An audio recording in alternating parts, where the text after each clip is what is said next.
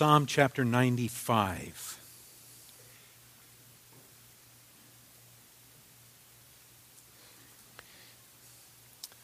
I would suspect that probably most everyone in here this morning at some point has worked so hard that by the end of the day, you just can't wait to fall into bed and get a good night's rest.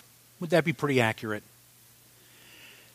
How many of you have gotten so weary, not because of a day of rest, or pardon me, a day of hard work, but because of the accumulation of a number of things that have perhaps drawn on you physically, maybe some things that have drawn on you mentally, or perhaps your emotions have been weighted down, perhaps even within your own spirit, your walk with the Lord has become wearisome and, and you're just tired. No matter how much sleep you get, you're just tired. Have any of you ever experienced that?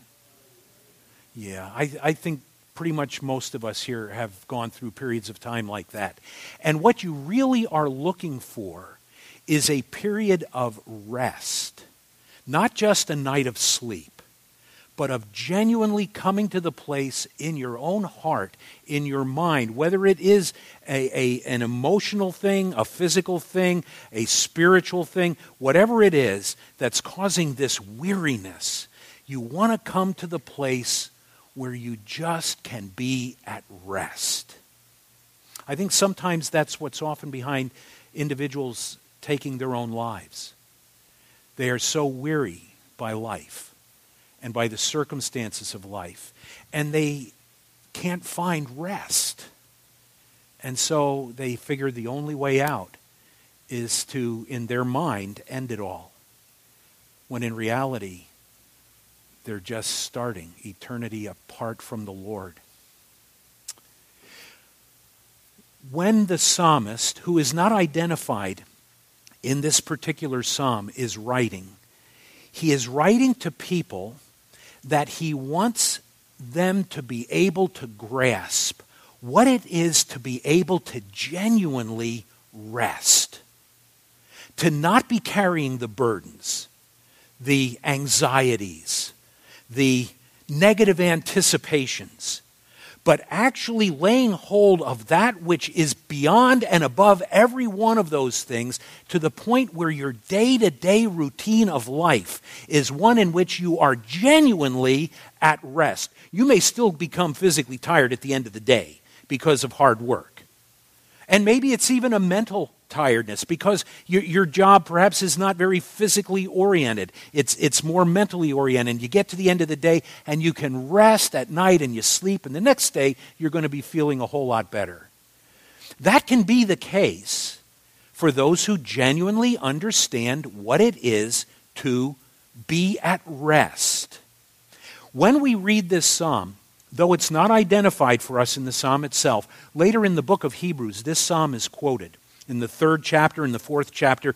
This is really uh, at the heart of what the, the uh, writer of Hebrews is recording for us, as well as the portion that we read in Exodus chapter 17.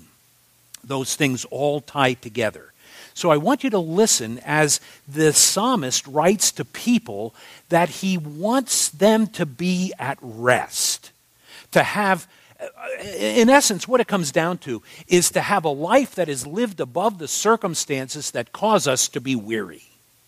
Listen as he records Oh, come, let us sing to the Lord.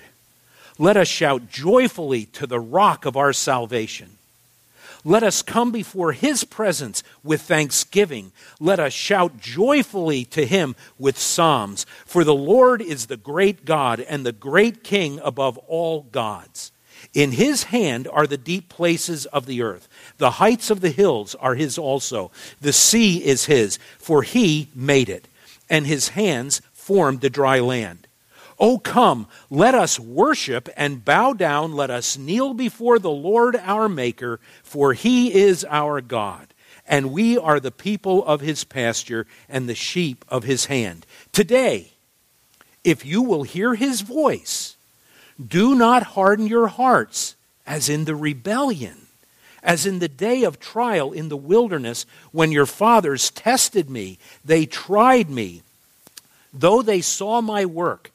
For forty years I was grieved with that generation and said, It is a people who go astray in their hearts, and they do not know my ways. So I swore in my wrath, They shall not enter my rest.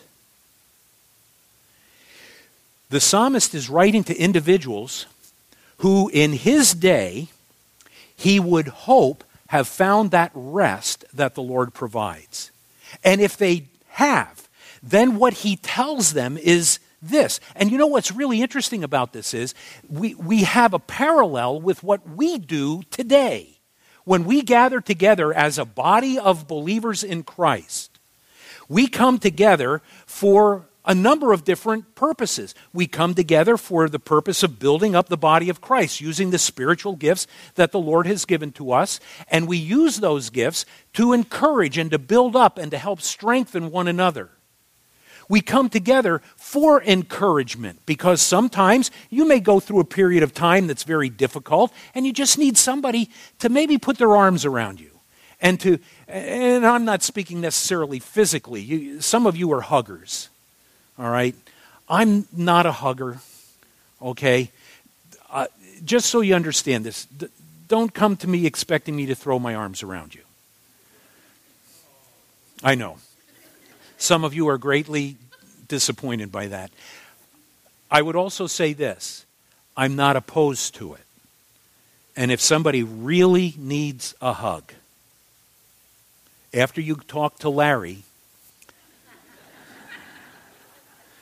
you can come to me. Pastor Steve is a hugger. He's a kisser, too. You know? I stay as far away from him as I possibly can. By the way, Pastor Steve and Amy uh, are doing something for the first time today, and I am really happy for them. They are on a cruise. They've never been on a cruise. And um, can you all keep a secret? so can I. Uh, no. I know. I just messing with you. Um, we have a, a pool in the office going as to how many pounds Steve is going to gain. and we've got it all the way from four pounds up to nine. Luke, you have not put yours in yet, but you can either take three or ten. so we've got everything in between. So, anyway.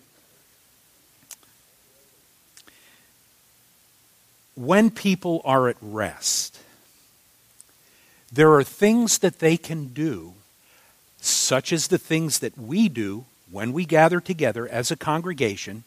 And beyond the things that I've already mentioned to you, look back at the text again and look at what people at rest can do from the very depths of their heart. In verse 1, Oh, come, let us sing to the Lord. Part of what we do when we gather together before the Lord is to sing. And part of that is because of the new song that He has put within our hearts. But we express through a variety of different musical means our, our praise, our adoration, our thanksgiving to the Lord. And so he says, let's do that. Let's come together to sing.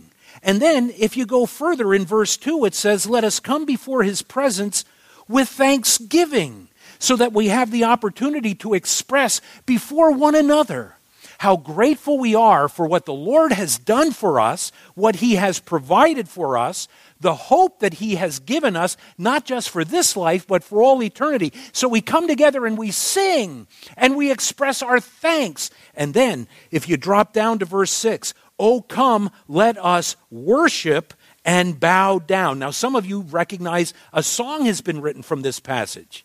And, and, and didn't that come to mind as we were reading this?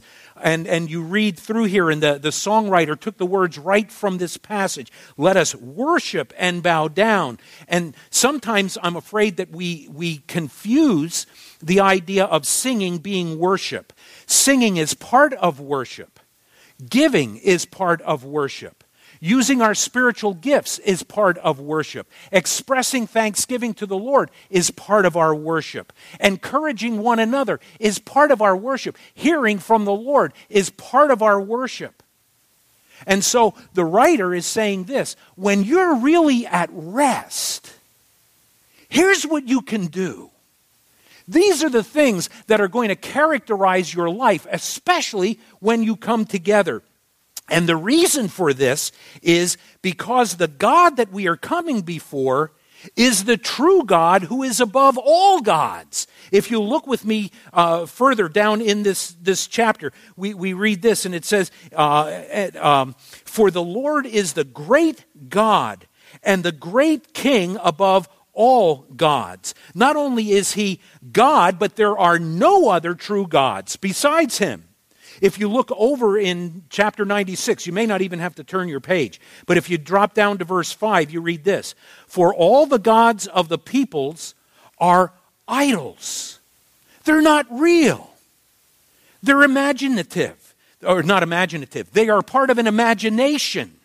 They are, they are gods that people worship that they've made up within their own heart, within their own mind, and in some cases, with their own hands. And so, what the psalmist is saying is this why can we sing and thank and worship our God? It's because He is the true God.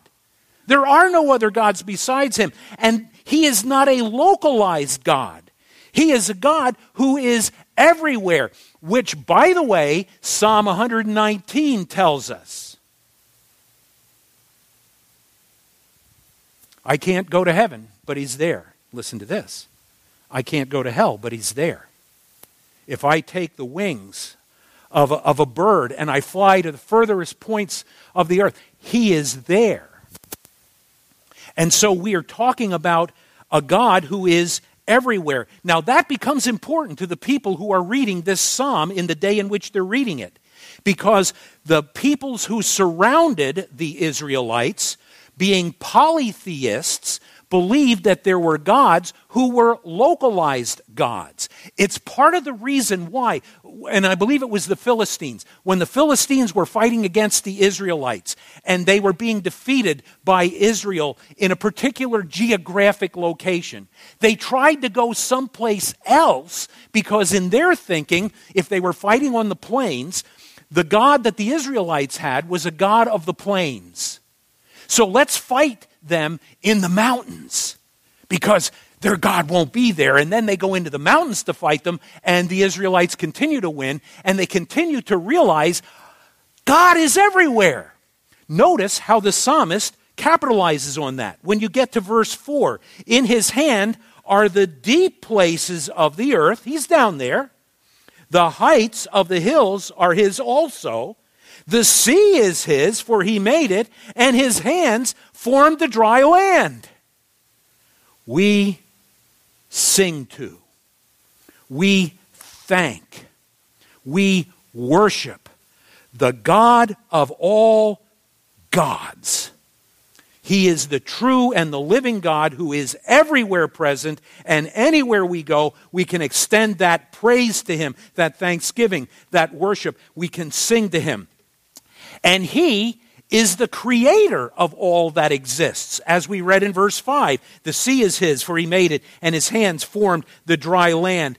And he is above his people, not only as the creator, but he's our shepherd as well. So it brings in the power of God, and then it brings in the compassion that he has for his sheep. Look at what it says down here at uh, verse 7 For he is our God, and we are the people of his pasture and the sheep of his hand. And, and when the psalmist uses that little phrase of his hand, it, it might be better understood we are under his care. Not only is he the creator, but he loves us and he takes care of us.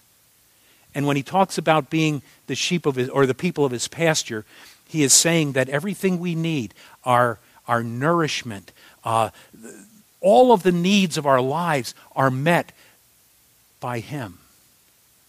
And so we can rest. We know the true God. But there's a change that takes place right here in the middle of verse 7.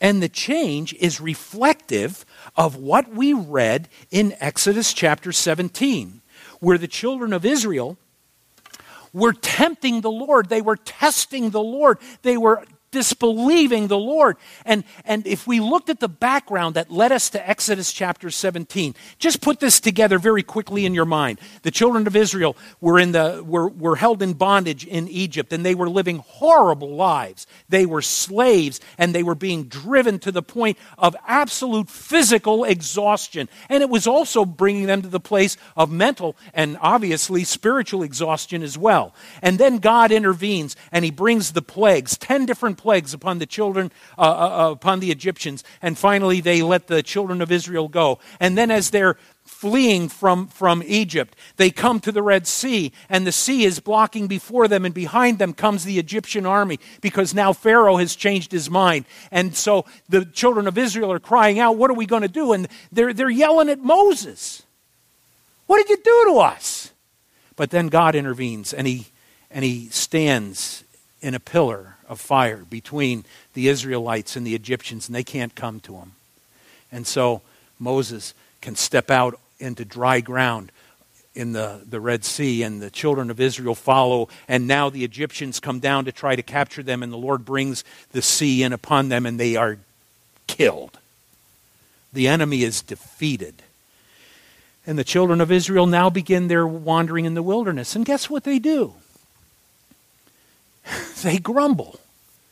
They begin to complain. They come to this place where there is water, but the water is, as the Bible describes it, bitter. And oh, we, have this bitter water. Well, yeah, you can't drink it. But let me ask you this who are you really trusting in? Well, they keep going to Moses and they keep saying to him, What have you done? And the Lord comes to Moses and says, There is a tree, throw that into the water, and it will be made sweet. And, the, and, and Moses does that, and the water is now fit for drinking. And, and it was a divine act. It, it was uh, an act to show God's power, not, not to, there, there wasn't anything, it wasn't like a eucalyptus tree that suddenly neutralized the water or whatever. I don't know that eucalyptus does that, but you don't know either, so who cares?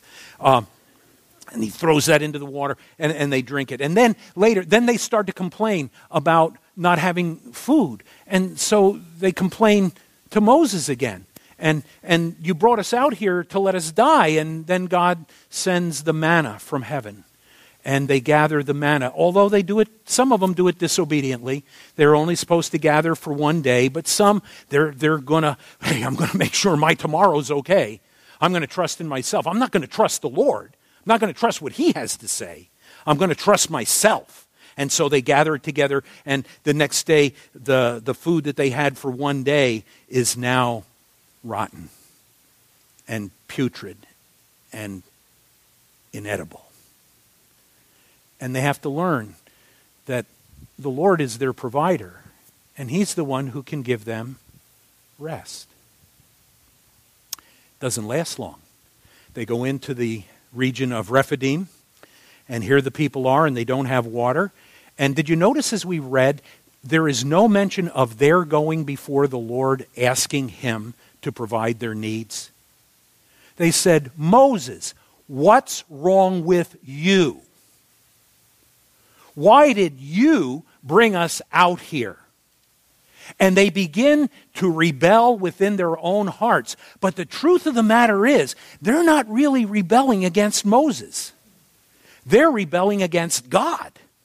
And they become a perfect example to the people who would read this psalm of what it is like not to be at rest because they were not in a right relationship with their God. When you look at verse 7, it says this Today, if you hear his voice. And now the writer goes on and he begins to tell us what we are to guard against if we are to enjoy the rest that God gives to his people. And the first thing that they see is these people had hardened hearts. Look at this. Do not harden your hearts as in the rebellion. The rebellion is a reference to Exodus chapter 17, verses 1 through 7.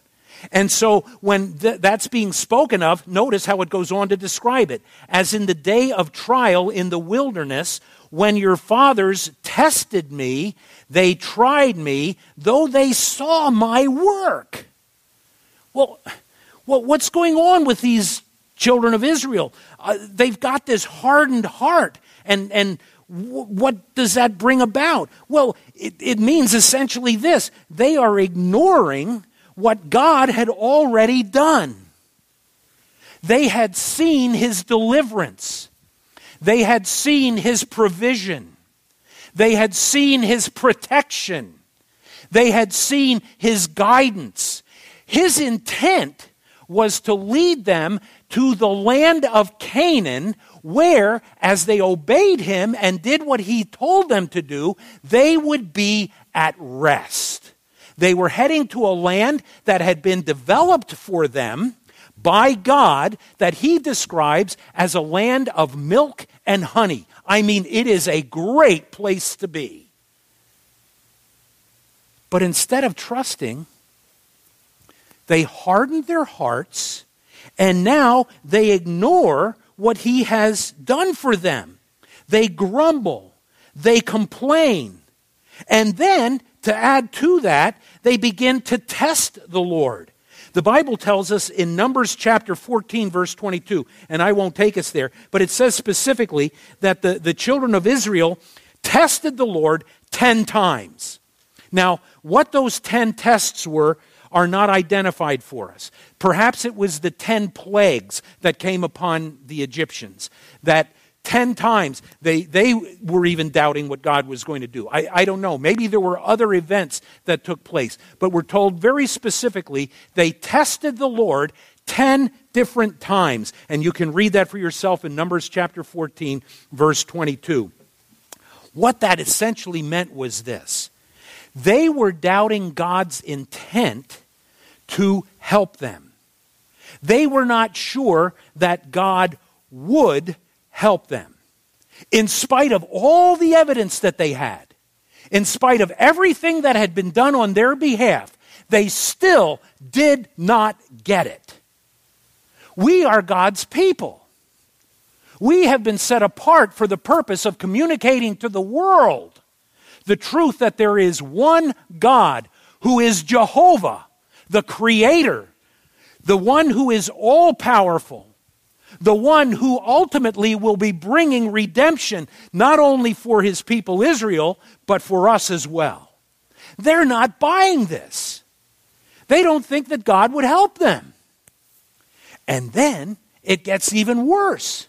Notice how it goes on to say, uh, When your fathers tested me, they tried me, though they saw my work. Now they put God under trial saying, Not only are we not convinced that He will help us, but we're not even positive that He can help us. How do you get to a place like that? How, how do you say before God when you have seen the mighty works of His hands, uh, you know, Lord, I'm, I'm not really sure that you can help me? How would we handle that today? Lord, that difficulty that I'm going through, uh, I'm not sure that you really want to help me, so I'll, I'll test you. And then I'm not so sure that you can. I'm not sure that anybody can take care of this. And so we begin to worry. And in our minds, we begin to doubt and we begin to fear what lies before us. And little by little, we become weary. Lord, are your intents for me good? Do you really have a plan that is being worked out on my behalf? Because I'm a child of yours, I've accepted Christ as my Savior. Do, do, do you really have a plan that you can pull off that will ultimately be for my good. And when we're going through the negative period, which God often allows us to go through. That's part of His way of doing things. He lets us come, like some people say, to the end of ourselves. And instead of casting our cares upon Him, we begin to weary ourselves. And we're no longer at rest. Worried about tomorrow. Worried about next week. Worried about next year and the worry and the doubt goes on and on. And so here, the, the, the psalmist is telling this is exactly what the, the children of Israel did. They tried God, they didn't think that he was trustworthy, they didn't think that he was true. Moses, why did you bring us out here? Did you bring us out here to starve to death? Did you bring us out here to die of thirst? Why did you bring us out here? And Moses goes before the Lord, and uh, you know what? It's a good thing that he had a place where he could rest, because the Bible says he went to the Lord and he says, Lord, you've got to help me. Now, Moses is showing us his trust is where it belongs. If you, if you don't help me, these people are about to stone me. And God says, I'll take care of you. I've got this under control. I'm going to see to it that everything works out right. And as we read, Moses was called to strike the rock. Isn't it interesting that the Lord said, I will be on that rock? Did, did you catch that? He is going to be on, he is right there with Moses as he strikes the rock. And he says, ah, I've got this under control.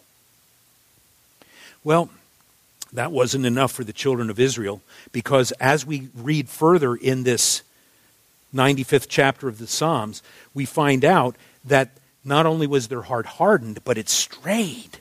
Look at what it says down there in verse 10. For 40 years I was grieved with that generation and said, It is a people who go astray in their hearts. Now, he helps us understand what does it mean to go astray in your heart. He tells us in the next segment, and they do not know my ways. In essence, what the Lord is saying is this the people of Israel have become willingly ignorant of my ways. Now, that makes sense because they've seen the plagues in Egypt, they've seen the water sweetened, they've seen the, the sea divided, they've seen the bread provided, they've seen the water come out of the rock, and yet they're saying this well, we're really not sure how the Lord works. Have you ever heard the expression, ignorance of the law is no excuse? Yeah, uh, try, try to tell a police officer who stops you for speeding that you didn't know what the speed limit was. First thing he's going to say is, Oh, I'm so glad to hear that because I thought you were doing this on purpose. Uh, boy, thanks for telling me that. Those of you who have recently gotten tickets, I saw a lady stopped again this morning on uh, Wilds. She didn't learn her lesson because she pulled out in front of me as I'm going around where the police officer has her pulled over, and she is blowing down Green Road well over the speed limit. I'm thinking, okay, good for you, lady. You'll get the second ticket. I won't get any. So I pulled in right behind her. Uh, no, no.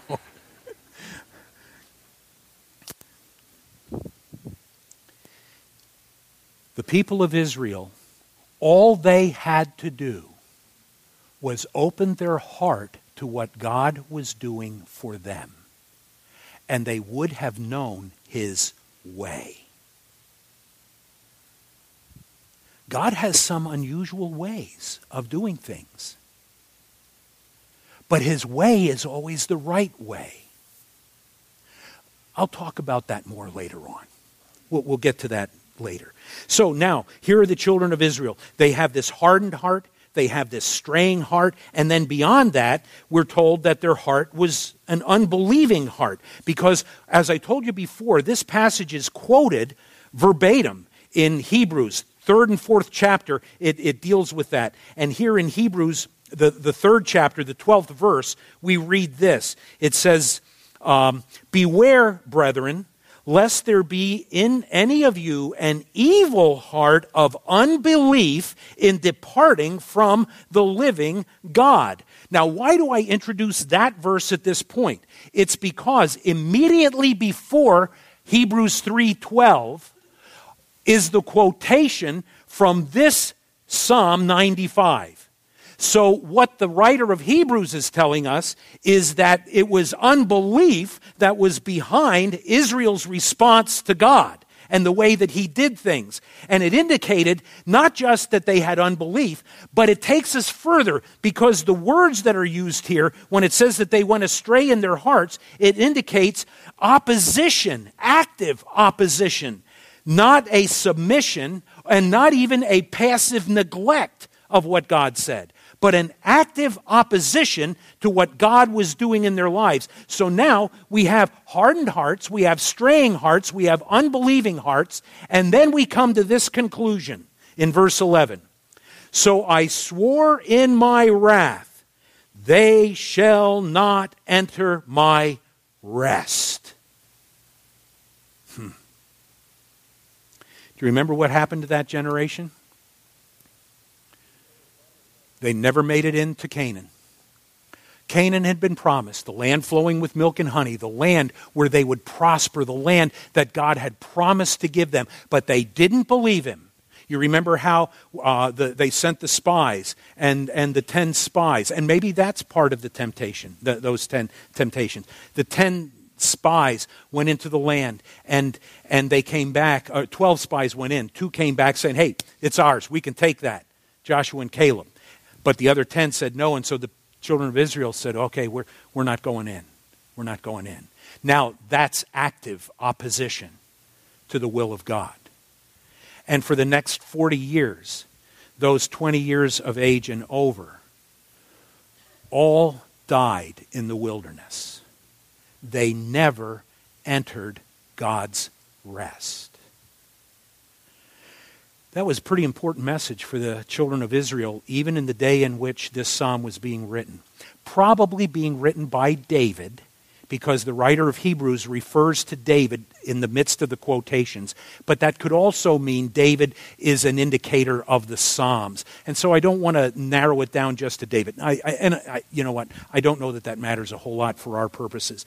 But the psalmist is saying this there is a way to enter into God's rest and my chosen people failed to do that. And so he gives us a clue as to what that applies to today. And we go back and, and, and, and you look at the same things that the children of Israel uh, went through. Uh, sometimes what happens is the rest that God has provided for people a rest that puts them at peace with Him, a rest that brings them into a relationship with Him that will give them confidence in spite of the circumstances of life, in spite of the events that are taking place. This rest will enable them to be able to be at peace because their souls have been cared for through the death, the burial, and the resurrection of Christ. But what happens? The same thing that happened with the people of Israel. The people hardened their hearts. They ignore God's call. Do you, do you notice what it says back there in the middle of verse 7? Today, if you hear his voice. And when the word hear is used there, it means to listen with obedience. But a hard heart says this in spite of what you, God, have provided for my eternal benefit at the cross of Calvary, I will not obey the call to come to Christ. Christ died for our sins, and he was buried, and he rose again from the dead so that if by faith I trust in Him and Him alone, my sins are forgiven and I'm given eternal life. Some of you may have heard a, a message this week uh, by Erwin Lutzer. And Erwin Lutzer, um, he did something that I admire and I appreciate his courage for doing because this flies in the face of what's probably being done in many churches today. I agreed with him 100%. He said, Some of you who believe that you're saved, you're resting in walking an aisle and coming to the front of a church. And he said, That will not save you. He said, Some of you are resting in a prayer that you prayed. Now, here's where it gets a little tricky. And I agree with him 100%. No prayer will ever save you. You can say the words, but unless the heart believes, unless the heart is open to the truth of what Christ did for you at the cross of Calvary, you're not saved. And then he went on to say this, and I really appreciated this. He says, You know, you'll talk to young people today and you'll ask them if they're saved, and their parent will chime in. Oh, yes, don't you remember when you went forward? Don't you remember when you prayed the sinner's prayer? He says, Parents, don't you dare do that. If they think they're not saved, let them be unsaved. Do you get what he's saying? Unless there is a heart reception of what Christ did, their heart is still hardened to the truth of the gospel. And it doesn't matter how many times you have heard the gospel. You may even be a member of this church, and somehow you knew the right words to say, and you snuck in, and you are counting on all sorts of things to commend you before God. And the truth of the matter is that unless you by faith embrace and rest upon the finished work of Jesus Christ, you're not saved. Unless we accept Him personally. Some of you may wonder why, why doesn't Pastor ever ask for personal invitations? I, I've just really been turned off by him. I, I understand good people will give the invitation to come forward. I understand that. I, I, I get it. But I want to tell you, it's much more important that wherever you are sitting or standing or, or lying in your bed, you realize I am a sinner and I need a Savior, and it's only Christ who can give me forgiveness and give me eternal life. And I trust in Him and I rest in Him alone. That's where you find eternal life. It is by grace are you saved through faith. Don't let your parents ever talk you into thinking you're saved. If you think you're not saved, you need to be saved. You need to accept Christ. And listen, we know you can only get saved one time, right? Once you have eternal life, you have eternal life. But if you have to do it a dozen times to get it settled, do it a dozen times. Lord, I, I believe. One of those is the one that takes. I, I hope you all understand what I'm saying. You know what it really comes down to? Unless God opens your heart to receive Him, you won't believe anyway. But if the Lord is opening your heart, you better respond. Because that's our part. We respond in faith and we trust in Christ. Well, people today do the same thing that the Israelites did. They harden their hearts, they have straying hearts. Um, they will deliberately be ignorant about what God's word has to say. You know, uh, th- this is something that, that just drives me crazy. Do you guys like planning for your vacations?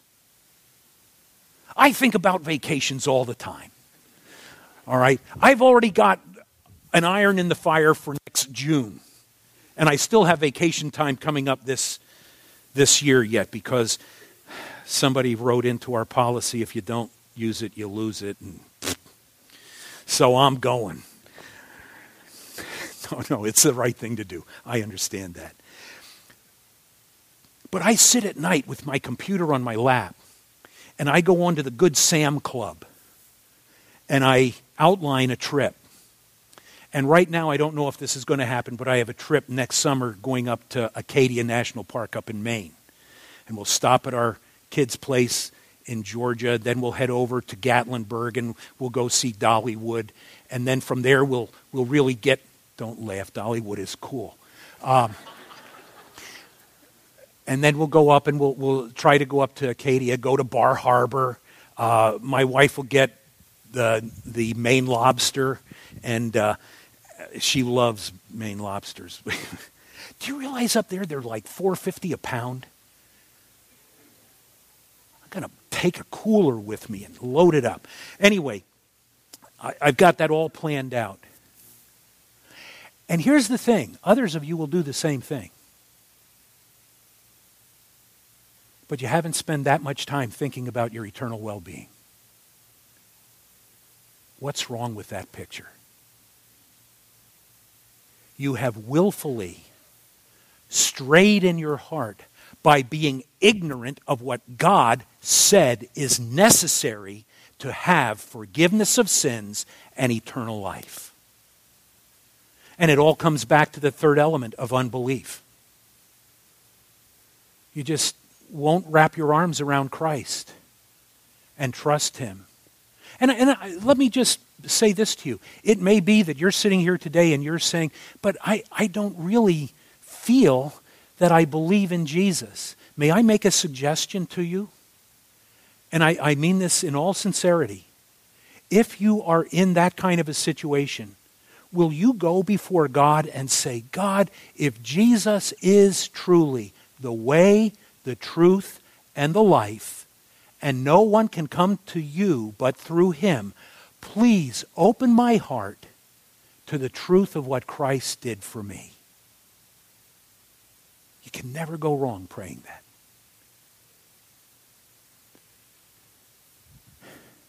Unless you accept Christ, you will never enter his rest. That's the way the writer of Hebrews took this said, You want to enter rest with God and eternity and, and allow your, your issues of life to be in His hands? Then, then you need to trust in Him. But let me take you to a third element. This is also true of believers. There are believers who have eternal life, but they are not enjoying the rest that we have in Christ. And it's because of hardened hearts. And it's because of hearts that have gone astray. And it's because of hearts that are engaged in unbelief. We don't believe that our God is the omnipotent God of all creation who has every circumstance of life under his control. There is no difficulty, no trial, no hardship that will ever enter your life that he does not have the absolute capability to either relieve you from that hardship or cause that hardship to ultimately work to your benefit. You need to know the ways that God works. Have you ever noticed how God will leave you oftentimes wondering what you're going to do, and you come right up to the decision time, and then all of a sudden you have direction? And you're all worried up until that point. Or, let me just tell you something. Maybe I'm wrong in this, but, but this is an observation about God's ways that, that I have seen, and it just seems to be over and over and over again. You will, you will have a direction in life, and you'll be moving toward something that would really be nice and satisfying. Uh, let, let's use this as an example. You're going to buy a house, and you found the perfect house and you've made an offer on the house, and the people have accepted the offer. And you have a, an inspection done, and the inspection finds a few little things here and there, but nothing that's of major consequence. And so now you're able to say, okay, I would like this fixed, and, and uh, we, would like to move forward with this. And, and then the person says, all right, we, we can do that. Uh, we'll take care of that, and now, now we're going to move into this house. And then you go to the bank, and the bank, some of you may have gone before this, but it's an illustration. And the bank says, Well, I'm sorry, we, we have found some things in your credit history that prevent us from extending to you the, the mortgage. And all of a sudden, the thing that you had been hoping for, it's evaporated, and now it's gone. And you stand there. And then you get a phone call maybe a week later, And the person on the other end of the phone says, uh, Mr. Wiggenroth, um, I'm calling you from Wells Fargo. And that mortgage request that you made, uh, that we turned you down on, we really meant that. and We're not giving you a dime. No. I can't help myself. Stuff like that comes to my mind. and they say, you know, we made a mistake in our paperwork, and everything is uh, going to go through for you. And the sellers have agreed that uh, they will sell you the house. I can't tell you how many times I've had things that I've wanted, then it looks like they're gone, and next thing you know, God restores it. And then all I can do is stand back and say, Lord, this was you. This was you. That's the kind of God we have. It's the kind of God in whom we can rest. When unbelievers, what did I do? Oh, somebody took me back to the beginning. This is where I want to be right now. For Israel, rest involved possession of the land God promised them. For unbelievers, rest involves repose on Christ for forgiveness and life. For believers, rest involves a settled confidence in God's loving concern, His care, and His veracity, His truth. Rest. Rest. Let's stand.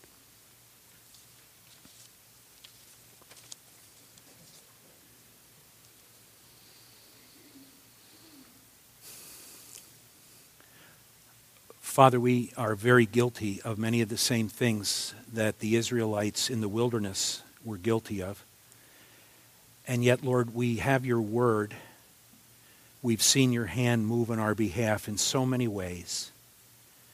And so I pray for the dear people of Grace Baptist Church that the things that are causing them anxieties, the pressures of life that are coming down upon them, the emotional strains, perhaps even the physical issues, the spiritual battles. I pray that you would cause us never to harden our hearts never to ignore your ways, and never to doubt your love. I pray that we would find genuine rest in you. Amen.